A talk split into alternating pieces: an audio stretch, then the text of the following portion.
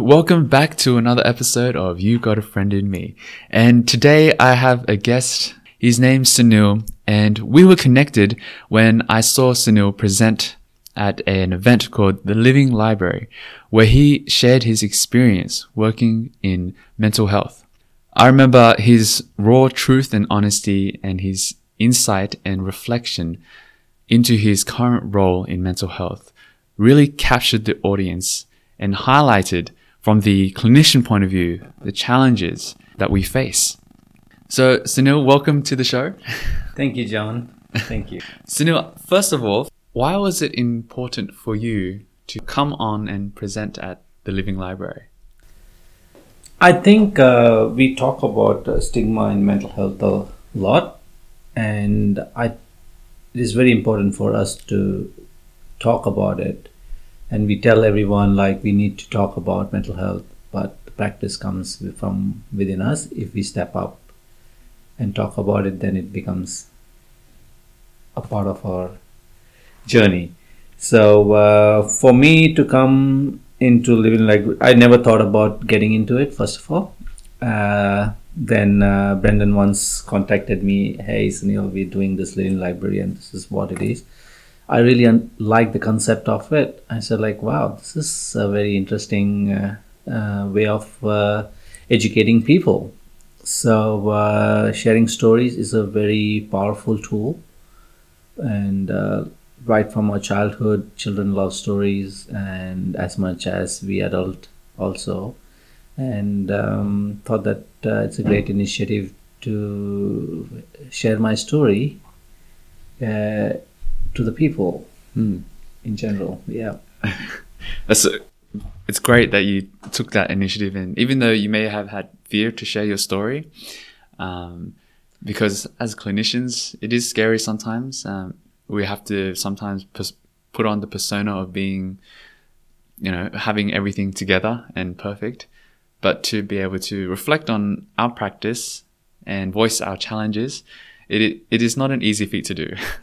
Definitely not. I had to think twice. Mm. I said uh, at one point I said yes to Brendan, and then I came to back to my office like, what the hell did I uh, say? So um, I contemplated a lot and went back and forth in my thoughts like, should I go ahead or not? Um, then, um, well, then I realized like it's putting myself uh, out of my comfort zone and um, putting myself out there and um, being that vulnerable in a vulnerable position to share myself and open up um, was a big challenging uh, situation but it's um, yeah it helped me to understand the courage mm.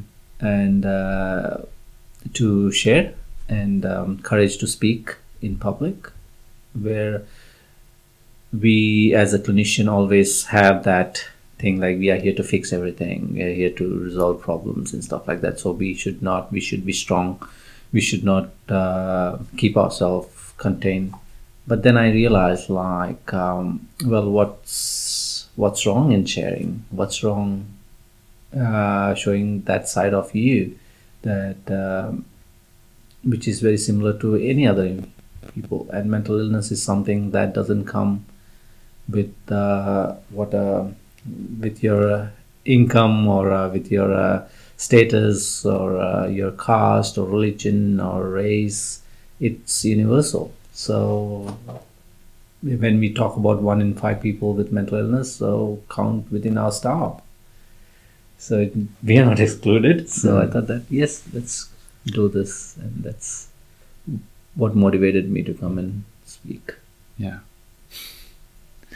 Yeah, and, and what captured me and made me so interested in what you had to say is because yeah, as as clinicians, it's it is rare for me to see other clinicians talk about, you know, the vulnerable things, the things that challenge us and to push ourselves outside of our comfort zone. So like I knew as soon as I heard you speaking, uh, I wanted to know more and, you know, just see the lessons you've learned, you know, throughout your career, and I'm sure there's there's plenty, and we'll we'll get into that later in the podcast. because the audience doesn't know what you do at the moment, how would one of your clients or patients describe your current job or role?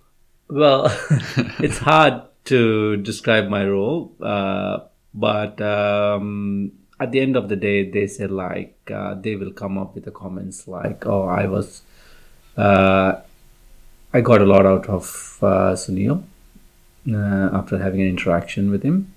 So to understand uh, what's going on, because my role currently is uh, to work with children uh, who are living in families affected by mental illness. It's more of a uh, preventive aspects because we know that how challenging it might be to live with someone who has mental illness and how kids can be vulnerable to become unwell at the same time. So putting those things in place, uh, those uh, supports in place for the kids at the earlier stage, and also helping parents to be like you know to be confident in their parenting ability because a lot of them lose hope and feel that they are not a good parent so building those resilience in parents and children and also in motivating them and supporting them that they are doing a very good job even with this illness. Mm. that's what uh, my role is. So that comes across in in my communication in my interventions or we call it support to our consumers. And um, they value that. They value that that openness. They value that uh, somebody see me not just as a person with mental illness but see me as a person who might be a parent and who is a brother who is a sister or a, and uh, i have a bigger responsibility and see those challenges they feel connected mm. I really loved what you said about that they see me as a person rather than an illness. And that connection, I believe, it doesn't really matter what role, what position we're in.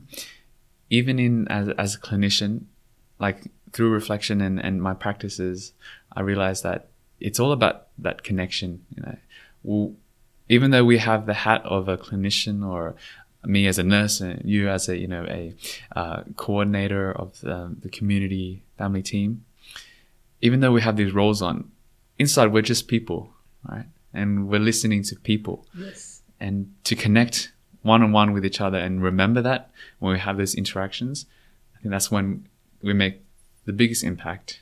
Exactly. Mm. not only for ourselves but the people we communicate with. Exactly. I think that's that's what um, if you talk i've been talking to a lot of young people. They don't want to know like what's their problem. They don't want to hear about illness and sickness and negativity. They wanted to see the hope. How what is the way out? So we don't talk about those hopes um, in our practice or um, in our we just talk about you got this you need to fix this so but i know that i got this i know i, I know i have to fix this but I can't see any hope in it.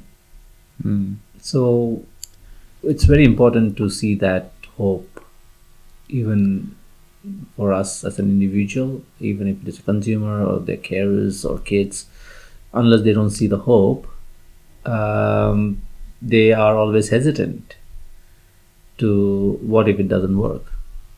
So when you see a hope, and when you see that people who are caring for you cares, that builds their motivation up and uh, to seek treatments and uh, so it's very important to have that like if you ask any kids who is living in a very difficult family environment they won't talk about their problems they want to know about successful people they want to know how did you what you how do you do what you do so like, oh, Sunil, they will ask me like, so what is your role? So they are more curious about you rather than their own miserable. So that when they see that, when they listen to those stories of you and your childhood and your upbringing and where you are now, they feel a hope in it, and they feel that oh well, if somebody has come that far, I can do it too. So that is what uh, a lot of children look into it because when they are living in that environment they get feel stuck they don't see that i don't know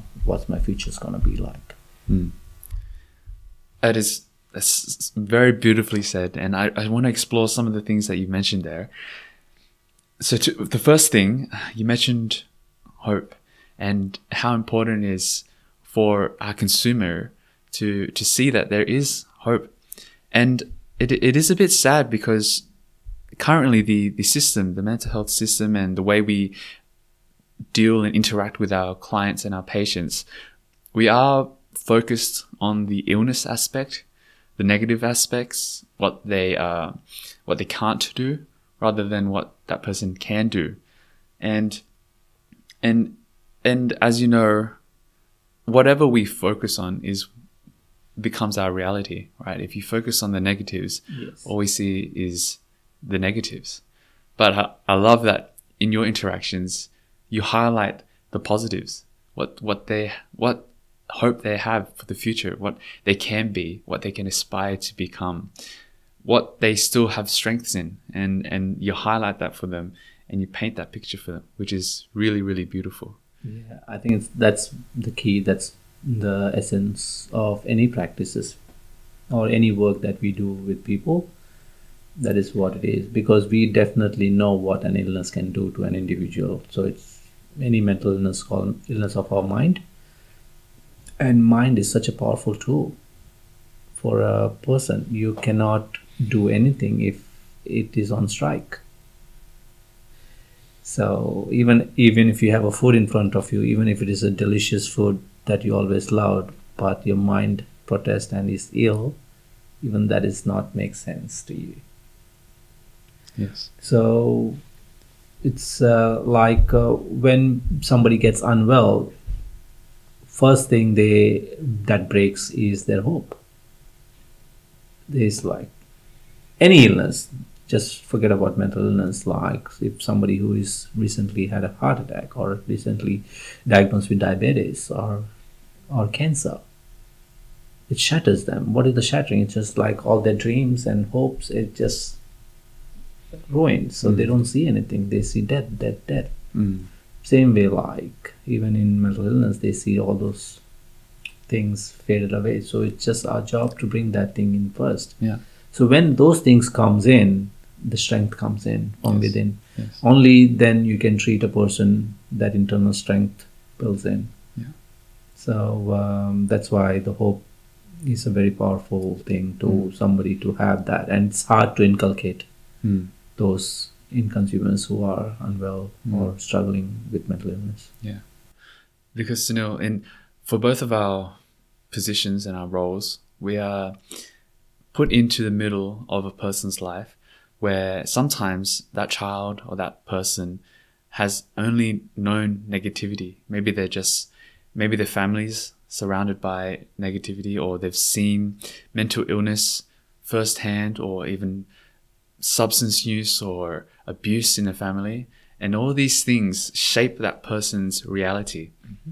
And I think sometimes, as our role, is just to provide a window of hope and opportunity of what life can be like, a sense of normalcy. Exactly. Yeah, and and I like to use a metaphor sometimes about how if you're dealing with someone in the moment and all they've known is negativity, it's like if you open up a book of a fiction book and you're reading in the book, and and in that book Yes. there's a sentence and and the the person that you're talking to Yeah. it, the sentence goes like Johnny was frustrated and furious and he you know he slammed his fist on the on the table. He was about to punch on with someone. And in that moment as the reader you could judge Johnny. If you just randomly opened that page and started reading that sentence you could judge that person that character Johnny as being violent abusive and you know out to hurt people. And in that instant when you just see that snapshot you can make a judgment on that person. You don't even take account into their past history and you don't take into account the future chapters to come, what potential that person can be. So the metaphor I like to use is that when you're reading that book, you're not a passive reader when you're when you're reading. You're an active character in that book Yeah. that you can intervene, come in and talk to that person Yeah. and the things you say and interact, you can actively change the trajectory of that character's life or that Exactly. person's life. exactly. So, and i can bring that thing up like you said a very valid point called judgment. And uh, we know that in our professional practices we always talk about being non-judgmental and stuff like that. But um, we have to understand that judgment is very much part of us.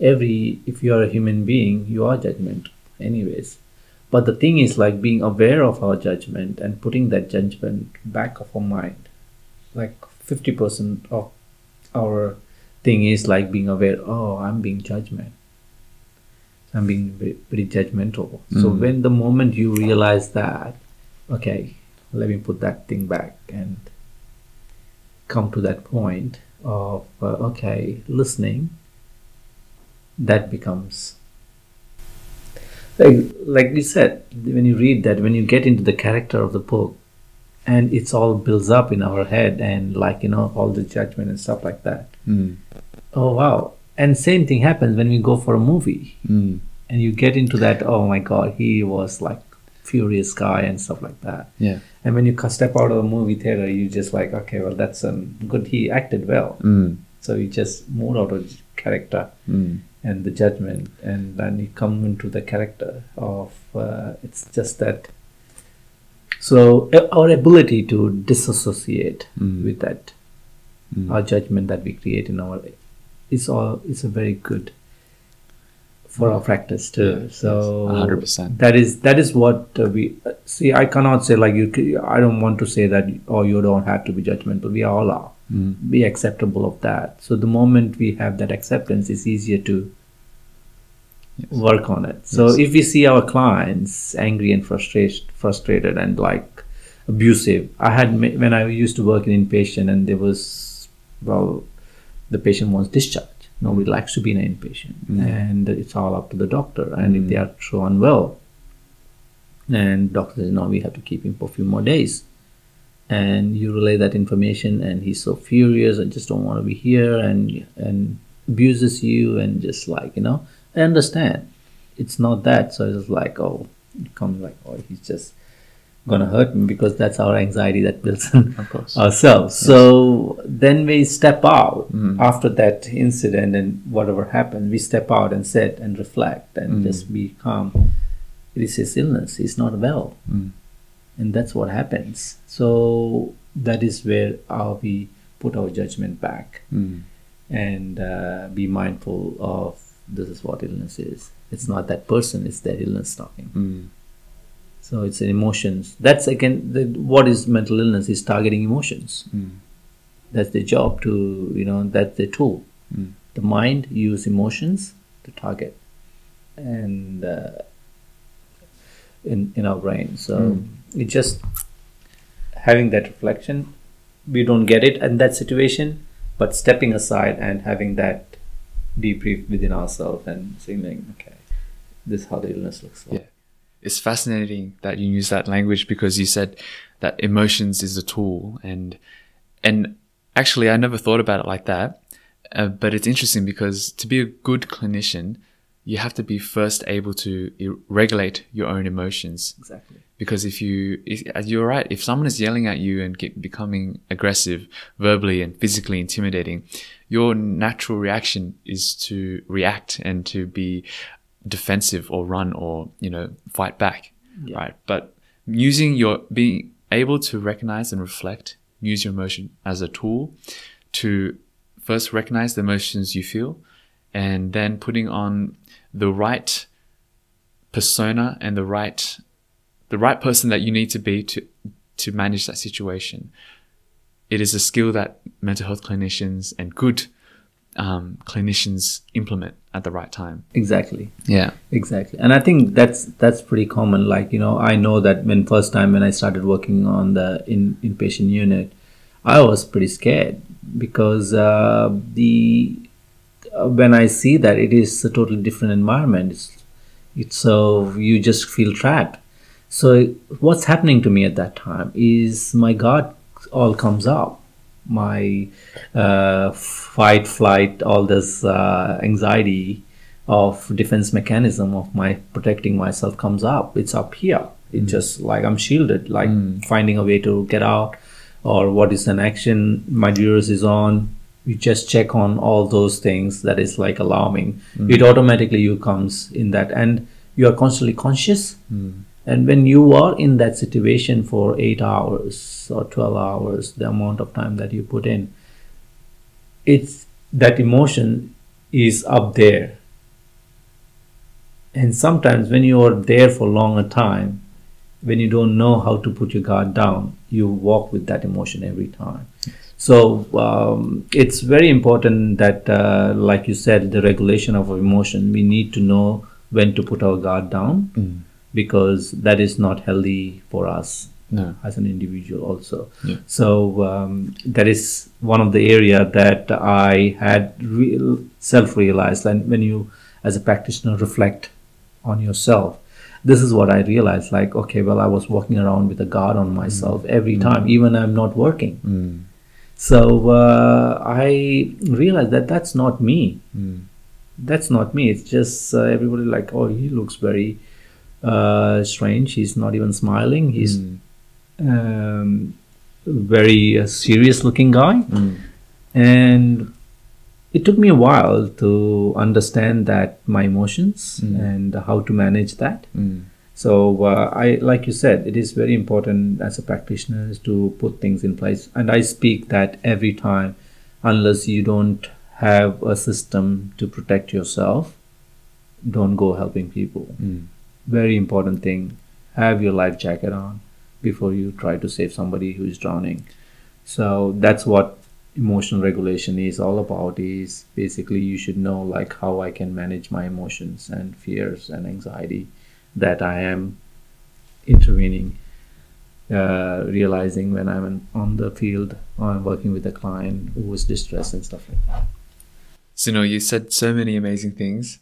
I want to explore so many different tangents right now, but I, I want to bring it back for one step and talk about how we mentioned about hope um, for our consumers is so important, but also for our the workers and clinicians.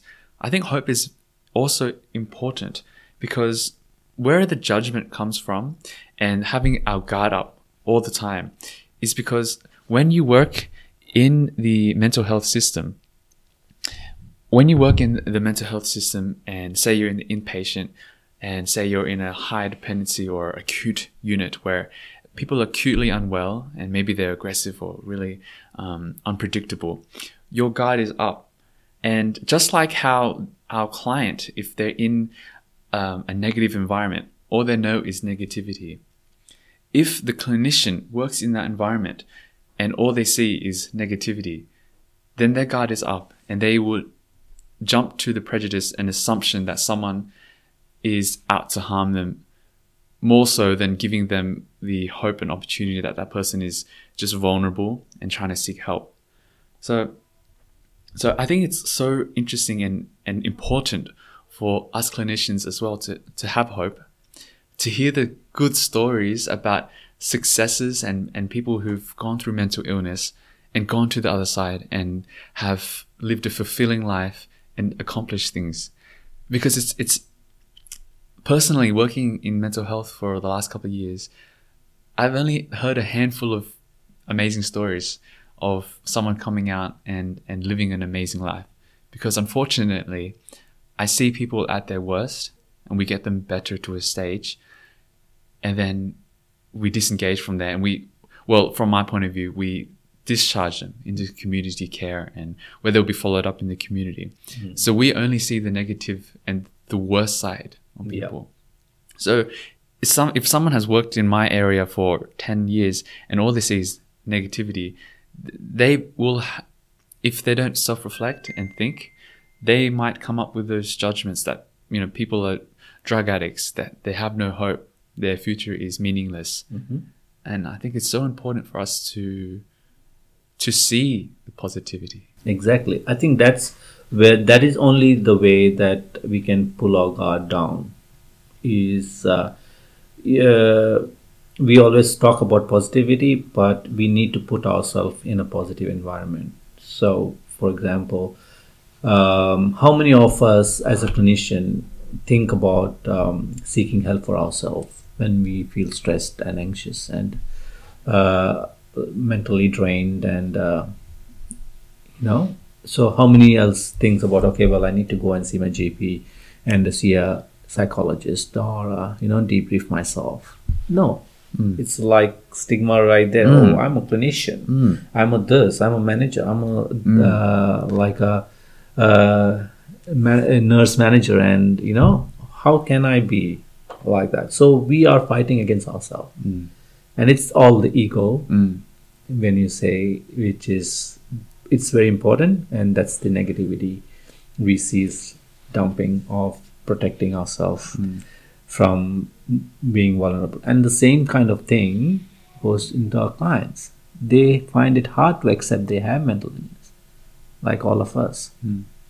So there's no difference between our consumer and us because this is what it is. And that's why they are resistant to the treatment and everything because uh, they cannot believe that it is affecting them or they cannot have that understanding it's happened to them so the same thing. So we put, put ourselves in the same place. Say them as the person that you are.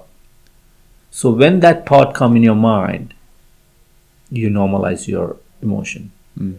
And then you put yourself in a very environment that is more happy for you where you're able to be vulnerable able to be uh, put your guards down. The moment you know that you can go there and you can get those guards off and be just relaxed. And that is where you learn to un- undo yourself and unguard yourself and be easy. So working in that hours and getting back because sometimes everybody's fa- not everybody has a good family environment either. We think we assume like clinician who work in the hospital has a better family environment. It's not necessary so sometimes you go with that guard into a, another stressful environment in a family that gets a guard up again. So that person is always stressful everywhere like our clients. Same thing happens. They are stressed in the inpatient unit because they're locked they have all those things here and then at home also they have a negative environment and all those things. So there are challenges right there. Yes resilience comes. There are a lot of people who also have a positive environment outside the workplace. So they use those kind of uh, environment to unguard themselves. So their resilience are well cared of. And it helps. So we put ourselves in that environment. Nobody is going to give you it is our job to know ourselves and what helps us and we put ourselves and take that steps for us. You don't have to discuss with anyone. It's your personal choices so for example if i'm struggling it's my job to get do something about that. And it really brings back to the sense that we're all human, we're all people. Abs- absolutely. Get grounded. Get to that basic. Get that clinician hat off. And um, be that uh, unique human being that you are. Yeah. like anybody else. Yeah. so um, if you're born like i said if you're born as a human being you're prone to illnesses diseases old ages and deaths. Hmm.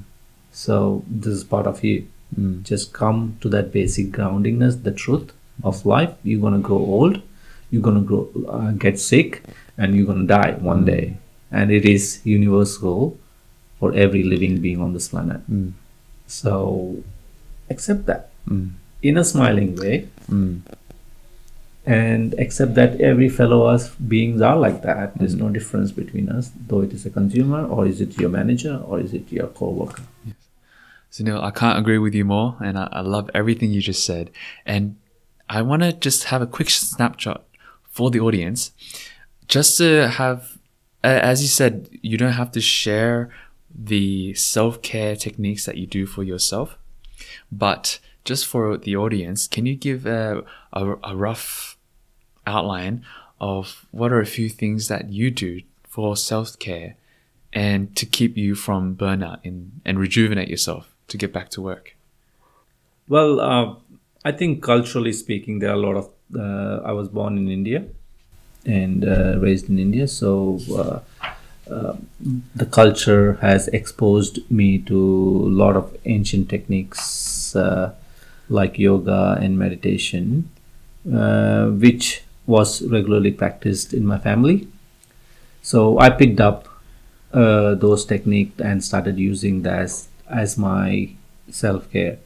So uh, again, uh, that is one of the aspects that I connects very well, which is uh, very different to other people from different countries and different backgrounds and stuff like that. So uh, I feel that every uh, that is my way of coping. So one of the thing I do for myself is uh, um, I do my regular meditation, which is we call it mindfulness. Mm. So uh, and I try and practice those mindfulness on a regular interval in a day. Mm. Like probably if I had a stressful meeting, Mm. after that I come and sit in my desk and my chair and take like five to ten deep breaths Mm. just get me grounded. And when i'm leaving work sit in my car. Take five to ten deep breaths before i leave on the road because i know that road, road can be traffic and stressful and stuff like that. So those kind of uh, small small techniques that i use uh, on an everyday meeting. Every time your work doesn't give you a happy answers there are always challenges risks and uh, crisis so we don't know what we are coming into every day at work. So uh, instead of coming that you know that stressfulness of anxiety or fear i don't know what i'm going to get today i just try to come very calm and with openness to do something different this time.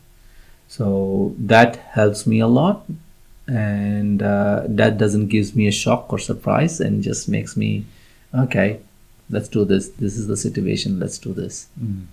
So it those small small things that i started doing in i didn't never never had these kind of practices before but since i realized that i need to put something in place for myself Mm. um, i started doing that i think from past 10 12 years Mm. um, i've been using more compassionate mindfulness practices for myself That's great advice and and something small and simple that people can implement Exactly. as a as a worker or anything any part of your life that you find stress. And I, I too practice those small techniques of breathing, and and because I'm not as structured and as organized as some people, I do sometimes forget to do them. And you do notice it when you when you don't do these practices, you don't feel aligned and you're more responsive and more reactive to your environment. And how you start your day is how your day will continue. You know, if you start in a state of anxiety and and feel like you have a lot of pressure, uh, that would carry throughout your work and how you interact with people. Exactly. I think that's that's one of the things. For example, like if you wanted to get us get ourselves in a shape, like you know, guys, you need to work out. So if you have a gym routine, do we mess up if that is the goal to for my fitness? No, you just make sure that you go to the gym. This is from this 12 months I need to be in shape. You put a target, resolution or whatever it is and practice that and you won't be surprised like after like 40 to 50 days of regular practice that becomes part of you Mm. so you don't have to take an additional effort you will never forget because that's become a rhythm Yeah. and habit. So like people we choose like smoking or anything as an habit it doesn't come like one day you smoke and you become a habited to it. When you do it like on a periodic period of time for a long time then it becomes a habit. The same thing as much as the negative habits we develop we can develop positive habit too. Yes. it's just the commitment Yes. to it Yeah. and but the tricky thing of our mind is like our mind always attracts the negativity Yes. it's just like the battery like the positive and negative things. Yes. but it's more clinch and it's right from the child for example if you tell a child please don't put your hands on those switches they will do the thing I, I don't know that's a weird thing Mm. it's like even if you see all the it's very hard to get attracted Mm. to our mind for example if in a day like you get like a 10 uh, good compliments Mm. you're a very happy person and there's one person who comes and Mm. gives you a very negative comment you forget about those 10 good things people 10 people said you just stick to that one person who's been wrong to you Yes. and you think about that all day and ruin your day Mm. so that's how our brain is so it's very important that's a reality that's for everyone Mm. not for just me and you but it, it's, it's applied to from a child to an old person across the range Yes. so, how we will, being aware of those things, how we will put ourselves in that positive environment is our job. Mm. What is positivity? For for me, if breathing and being with uh, um, la- good-minded people, positive-minded people, or reading of positive books is my. It could be different for other person. It could be like it's a gym, or it could be like uh, going for a run, or a swim, or a trekking, walking. Anything can be a positive environment. Nature. Mm. So choosing our own positivity Mm. and making that deliberate effort Mm. to be that in that okay this is it i'm not going to compromise on that Mm-hmm. making you i may love yourself you call it like making you a private uh, like a primary person Yes. before anybody else Wonderfully said, Sunil. I can't agree more. And just one se- one comment I want like to make is that being having self care and showing yourself self love isn't selfish. Uh, you need to look after yourself before you can look after other people. And um, Sunil, you you mentioned that you, you were raised in India and you you lived there for some time. Yeah. And uh, my question is, one, what was your cultural upbringing like, and how has that influenced your understanding of mental health? growing up was pretty challenging as a child um, because um, my parents especially my dad uh, come from a very strict background he has always been very strict towards us the way um, he was a disciplined person and he liked like his kids to be very disciplined. And the way they like to do the di- discipline the kids is like smacking them beating them. So there's always a pressure as a child uh, to excel um, in studies in whatever things that you do especially in studies. And if you don't do good then the punishments. So we were raised in a punishing environment. So which has a great impact on me and um, also um, um, it has um, the environment I grew up with even though there was a big family support and everything uh, I had few good people like I looked up on. For example, grandparents. They're always loving. As a kid, ask any kids, grandparents are very loving people. They, other than the parents, they think like, oh, I like to be with my grandparents and something. Not everyone, but majority of them. So I had a good connection with my grandparents, and uh, they always protected me. Why? when dad gets angry they have a power to control my dad so i love them very much so um, so uh, those were the people that i saw in terms of uh, my protection rather than you know within the parents and stuff like that because for a child that is more important like. So um, i know that uh, there was trauma there growing up. I didn't realize that you're growing up in a traumatic environment. Uh, then uh, when I lost my grandparents and grandparent whom I was very close to, which was uh, a bit of a uh, emotional moment for me, and um, it was very traumatic because it's like you're open now. Who is going to protect you? Kind of uh, that vulnerability showed up. So um, then your anxiety you develop anxiety around that you know that fear and uh, you feel sad because you don't know so the depression start to creep up a little bit and you live in that environment for quite some time and uh, yeah so that was uh, my upbringing so i very well at that moment when you're a kid you don't realize you don't think about all those things but um, somehow I don't know, there is an inbuilt resilience uh, that came in me, which uh, helped me to cope with my stressful environment. And um, I developed strategies. uh, in terms of my interest in sports. Like I'm a good athlete, so I started working on my uh, sports and athletics and stuff like that, and then um, art. Then and as a child, I always been a caring person. I like to help people. Those elderly people or anybody in my neighborhood who needs any groceries, I go and get groceries for them. Uh, in the middle of the game, they tell, "Oh, Sunil, can you get uh, some? Uh, go deposit this check in your bank." So I will go up, leave everything, and go and. What it gave me was a, a self of self worth. So that's why I was. I'm a, I'm a useful person. So that helped me to deal with it. So I never realized that until I grew up. So uh, it was a pretty challenging childhood. It's always a fight, always a competition because uh, uh, India is one of the largest populated country and um, it's survival of the fittest. You need to compete. You need to do your best to get to the job.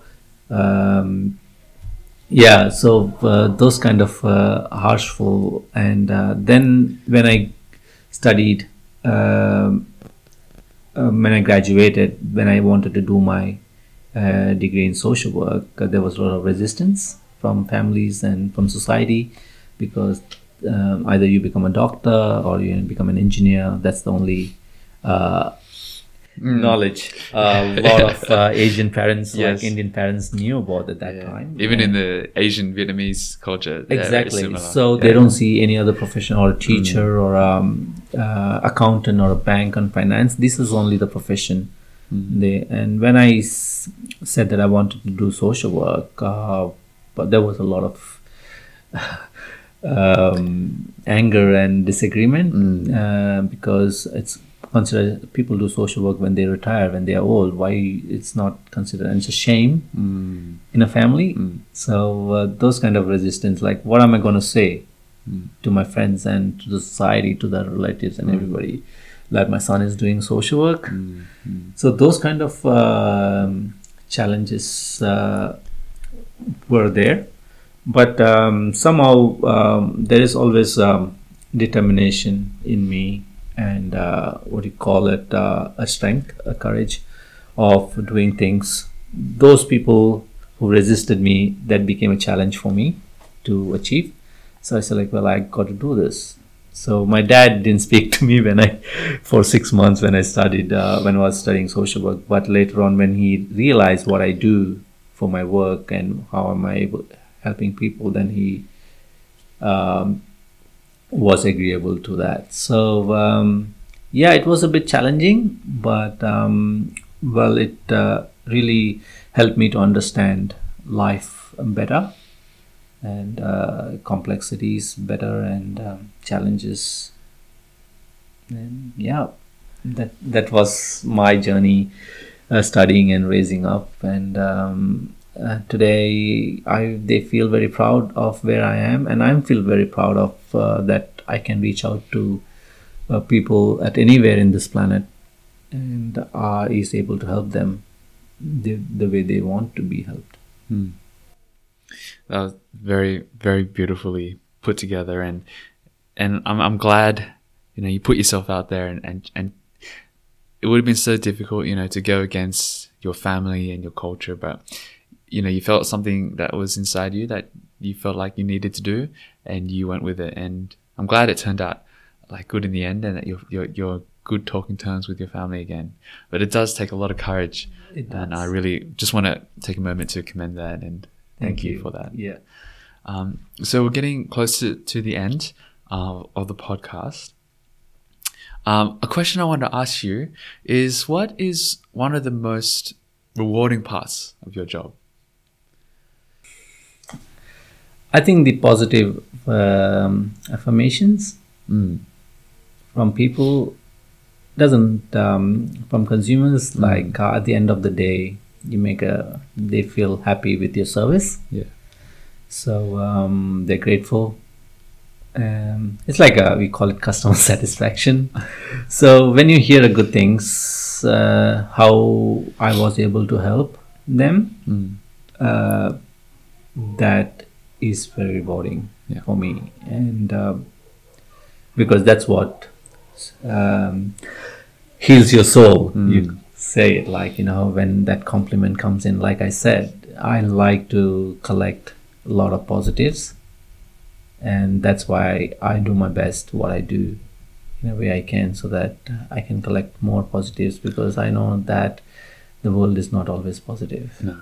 So um, if I'm getting one negative hit, I should have 10 positive to hit that back Yes. because I know that that much strength I will need. Yes.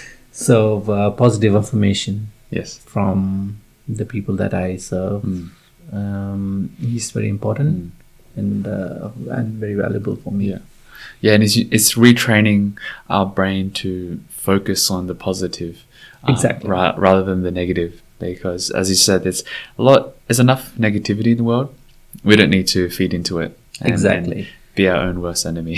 Exactly, and I think uh, one of the best thing to do when you feel down and depressed and like is to uh, to do volunteer, Mm. to put yourself out there Mm. and help someone, help a friend, help a society, help a community, Mm. or uh, you know anything that is uh, because why we do this is like when you do something for others and you make a difference in their life. And the smile that uh, thankfulness that you receive of that is which is very healing for our soul which is very healing for our mind. Mhm. so it brings a that's that's the positivity i'm talking about is like when you're always in a negative environment. Yes. find something to do some something good in that negative environment so you get some positive feeds to it so you know that that's not going to change. Our clients and consumers are unwell. When you are in a very you see them in a very crisis situation but you find that one patient that you work with who is very glad that oh, Mm. uh, john made a difference in my life oh he was very good. Mm. so even though there will be there will be a lot of positive stories in our work, a lot of people who work there have a good positive stories that the client has to talk about. So we don't see that doesn't mean that doesn't exist. Mm. uh, so yeah, Yes. that is what I always uh, look for Yeah. positive affirmation. And and something that I've been challenging myself to do is to like even even just with our colleagues and our um our our workers saying if we see something that they've done well or something that they've they've strived and they've achieved and they've done really good or even just an interaction that you observed that was handled very well. I, I tried to make it a mission to just let them know that they've done something well like that hey look like timmy or sunil that that was i was really good at how you managed that situation and de-escalated and you know just putting that positivity out there and and being specific with your compliments and not being disingenuous but being curious and and making that feel person feel good because that positivity positivity would spread around and Exactly. I think that's you read the, said the right thing. Again, compliments to each other Mm. in with to our coworkers and uh, support them Mm.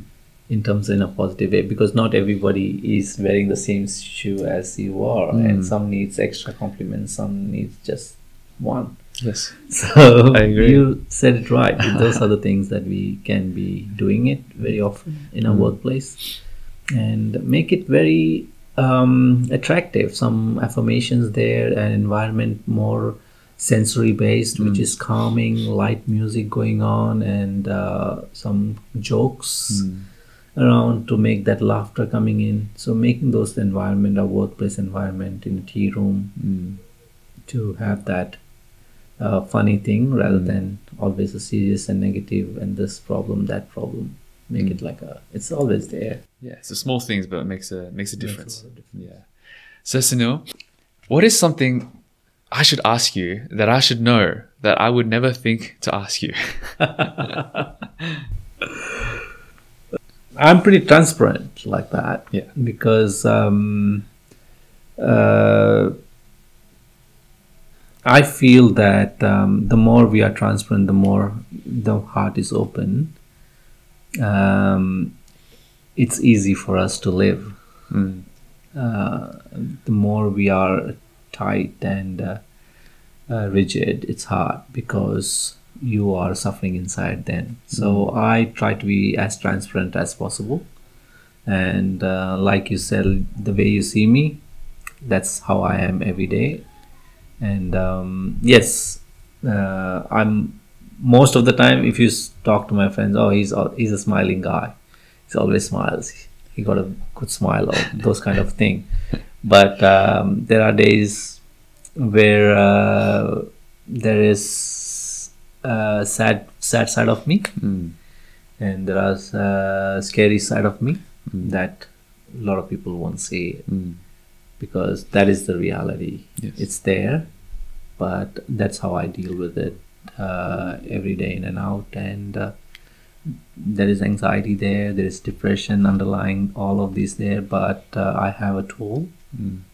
how I deal with that. So that's uh, my defense mechanism to overcome all my because as I tell you know mental illness like any other diseases is very common Mm. and it's increasing day by day with Yes. the stressful environment Yes. like you just not all just people but the whole universe is uh, very uh, unpredictable Mm. like recent bushfires, so many house pollution in the air, Mm. economic, financial instability, which how it's all gonna affect us, and the stress of those things are coming. How I deal with those kind of things, how I can survive these things, Mm. and me, and, my family, and my kids, and how those worries are always bothering everyone, Yeah. not just me. So it's very important to uh, put those things in place. And Sunil, thank you so much for coming on the show. And I just want to thank you for being open and vulnerable and transparent to talk about these things because it, it is so challenging for for anyone, even a clinician and other people, to be able to open up.